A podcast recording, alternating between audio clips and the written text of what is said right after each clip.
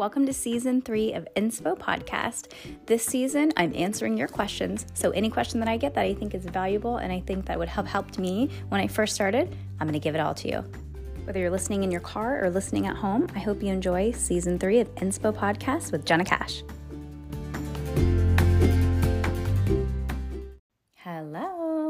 Okay, before we dive in, I just want to mention some of our classes that we've got coming up. Um, I've got some of my one day workshops, um, some of my two day classes, and some of my full four day courses, um, which include the business portion coming up. You can head to socolashes.com. We also have Disneyland coming up in September, um, and we have Houston coming up in June. So if you're interested in any of those, hop on socolashes.com and reserve your seat today. Okay, this is your self check. I want you to ask yourself is what you are selling making a profit or is it making a pretty picture? I think back long, long ago when I first started my salon, and I was always really, really overly cautious, probably a little bit too cautious. And if anybody has heard my story, sorry for the repeat, but I'll kind of do a brief overview when I started my business, I knew this one particular location that I wanted. And I wanted that location not because it was amazing, not because it was the best location ever, but because I knew that the landlord had a really difficult time keeping a renter there.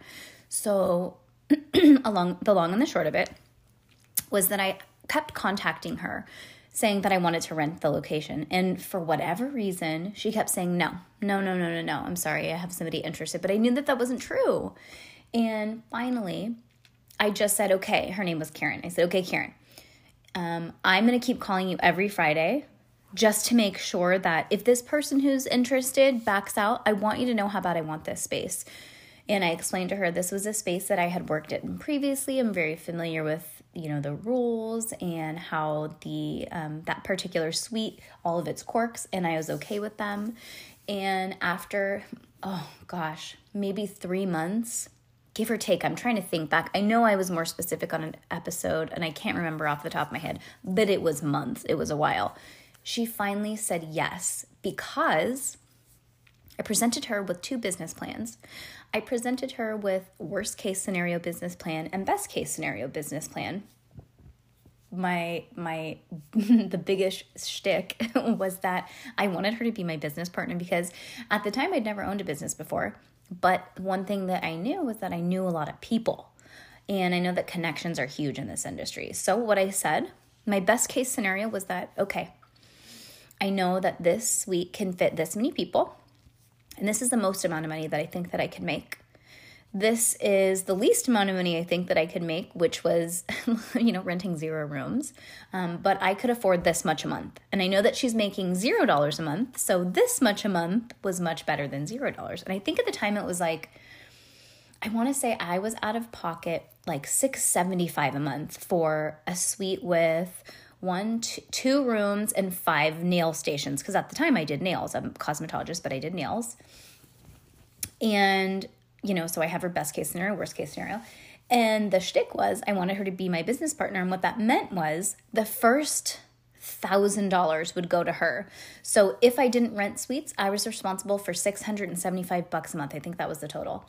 But when I did have um, renters, I was still out of pocket 675 or until we reached a thousand dollars for the suite because that that was at the time the price for the suite so, for example, let's say that I had three renters and that were they were renting for $500 each. The first 1000 went to her as a landlord. And then thereafter, we split everything down the middle. So, she was a silent partner, but on my end, I didn't have any there was no gamble. There was no, oh my gosh, what am I going to do if this doesn't go south or if this goes south and this doesn't work? And something that she did that she didn't have to do was um, that she told me if anything goes wrong, I don't want any bad um, blood between you and I. So any any money that you put into it, I would like it to be a tangible item that you can take with you for the first 12 months. So for the first 12 months, she didn't want me to do any huge renova- renovation or anything like that. So we actually ended up waiting to do the floors until maybe like a year and a half later. But the cool thing was because I did know so many people and I had worked with so many people, I was able to uh, fill my salon in, oh gosh, I don't know the exact time, but it was maybe six months. And then we ended up expanding into the suite next door, right? So the thing is, is what you're doing actually profitable? Because what I could have done is what many people do. They go into a business and they spend all of this money, and it takes a long time to get that money back, right? So instead of spending money right away, I just kind of, I think I painted and God, I honestly think that that's it, you guys. I think I just painted and maybe I put new blinds up, but it was very minimal. My overhead cost for starting, including the furniture and everything, was right around maybe between eight and 10. Zero renovations. So the cool thing was, as I was making money, I was kind of slowly putting a little bit aside for renovations.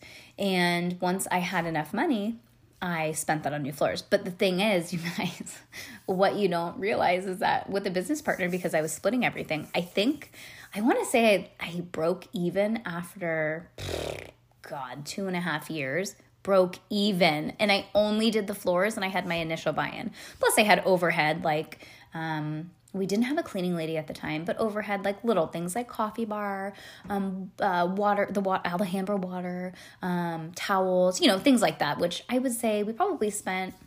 Oh, internet. I want to say my average was like around 450 out of pocket a month. So m- my whole point in this episode is asking yourself is what you're doing making a profit or is it making a pretty picture? Because most of the time when we own a salon, we don't actually make money for like years. And if anybody saw my post last month, we spent 91,000 on the salon slash warehouse side.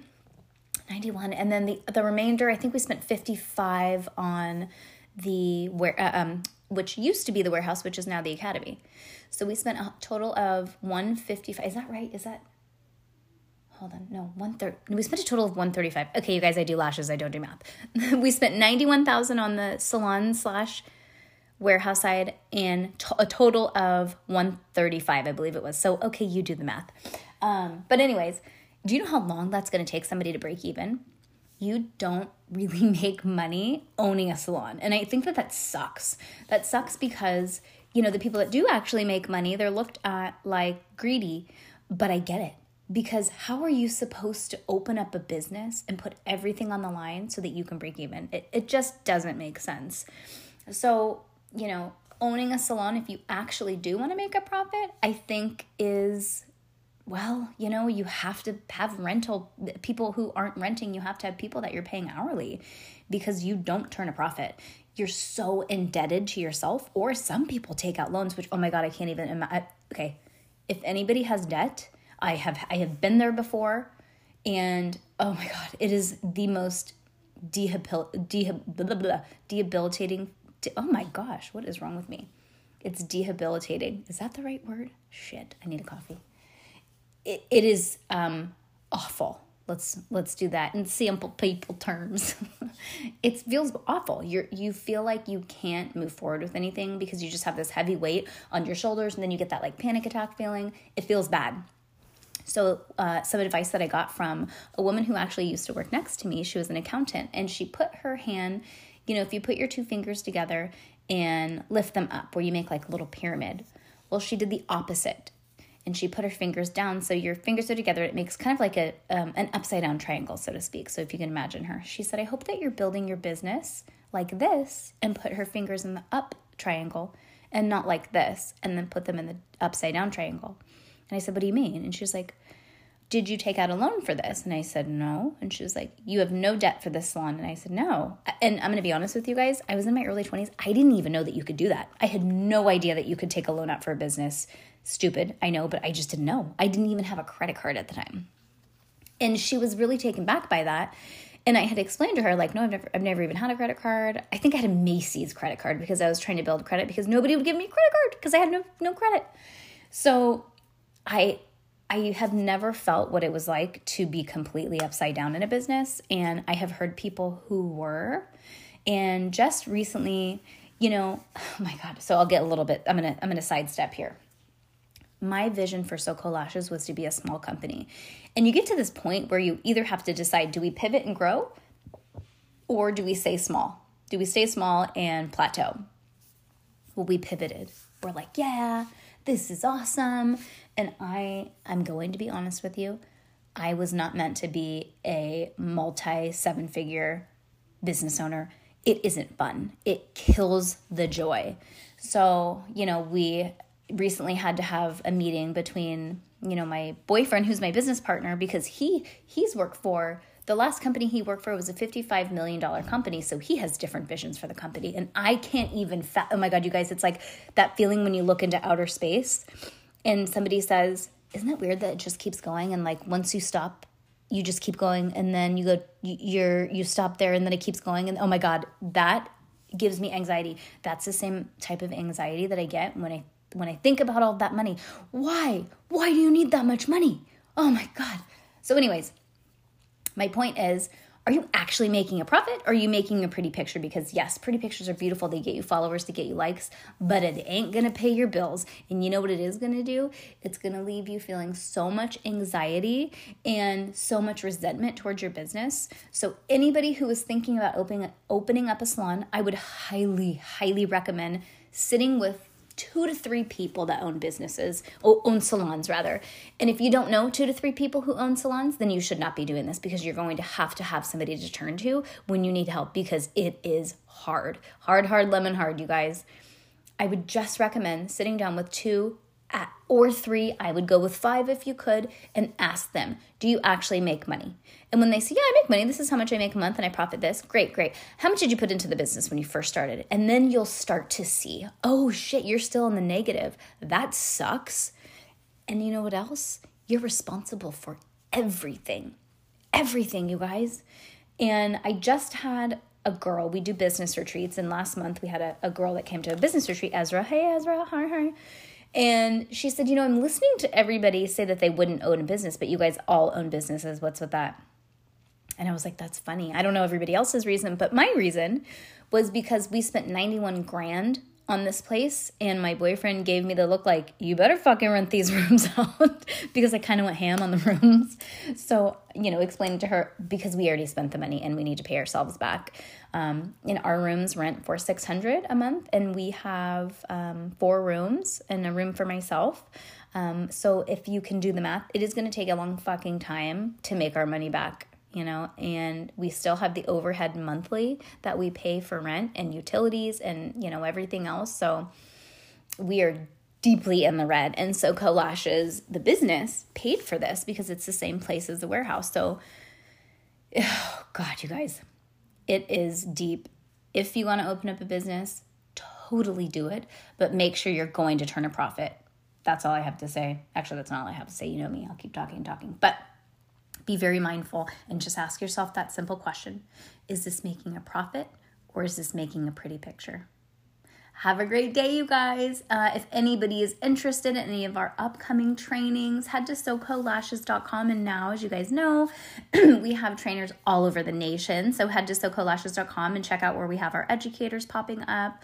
Um, we have so many classes, and we like to keep our classes small. All of our educators and us, we're all on the same page. Um, and everybody's so cool. And if anybody's doing Lash Conference, dude, you guys, um, anybody who knows what Lash Booth Collective is, basically, Lash Booth Collective is a larger scale version of what I do for the women's retreat each year. Each year, I do a business retreat for women, and we basically reinvent their business, and they leave with a finished media kit, PR kit, however you'd like to call it. Um, but this gives them the opportunity to reach out to other companies and collaborate, to actually look like on paper that they have a business together, to know why they're doing this and what their end goal is. Because if you ask yourself something, you guys, what's my goal? I bet you a lot of people don't have specific goals. How much do you want to make a month? How much do you want to make a year? How, do you want to be in debt? What kind of house do you want? All of these crazy questions. Do you want to have a family? Like, where are you going in life, not just in your business? And we really dive into what you actually want and how to mathematically arrange that so that it makes the most sense. And the other thing that we do is remind yourself why we do what we do, and find that piece of your business that you love most and figure out how to monetize that. Because in a business, you know, we waste so much time doing things that we hate. And that just, again, like I said this before, it makes us miserable. So, figuring out what it is that we love and how to really monetize that one thing. And, you know, of course, last but most important, how to make more money by working less. Um, I hope that you loved this podcast, you guys. Um, if you liked it, take a screenshot, share it on your story, tag Inspo Podcast, tag SoCo Lashes. I love you guys. Thank you, thank you. I appreciate your support, and we'll see you soon.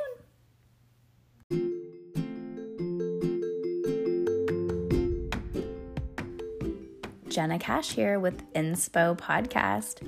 I just wanted to say thank you. Thank you to everybody who has supported this podcast. Thank you to everybody who has shared this on your Instagram stories. Thank you to everybody who has told your friends about this podcast. It is fulfilling something that I didn't know needed fulfilling and I I'm so grateful from the bottom of my heart. Thank you and feel free to leave a five star review, leave a written review. And if you didn't like this podcast, uh, don't don't leave a review. Just go ahead and give it a five star because I made the effort. um, but really, thank you, thank you for your time. I know time is invaluable and you can't ever get it back. So every minute that you've listened to one of my episodes, thanks, man.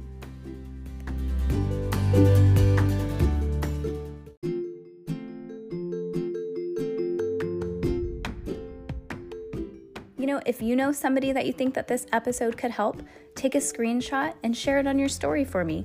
Or if you could, give me a five star rating and leave a written review. Appreciate it, you guys.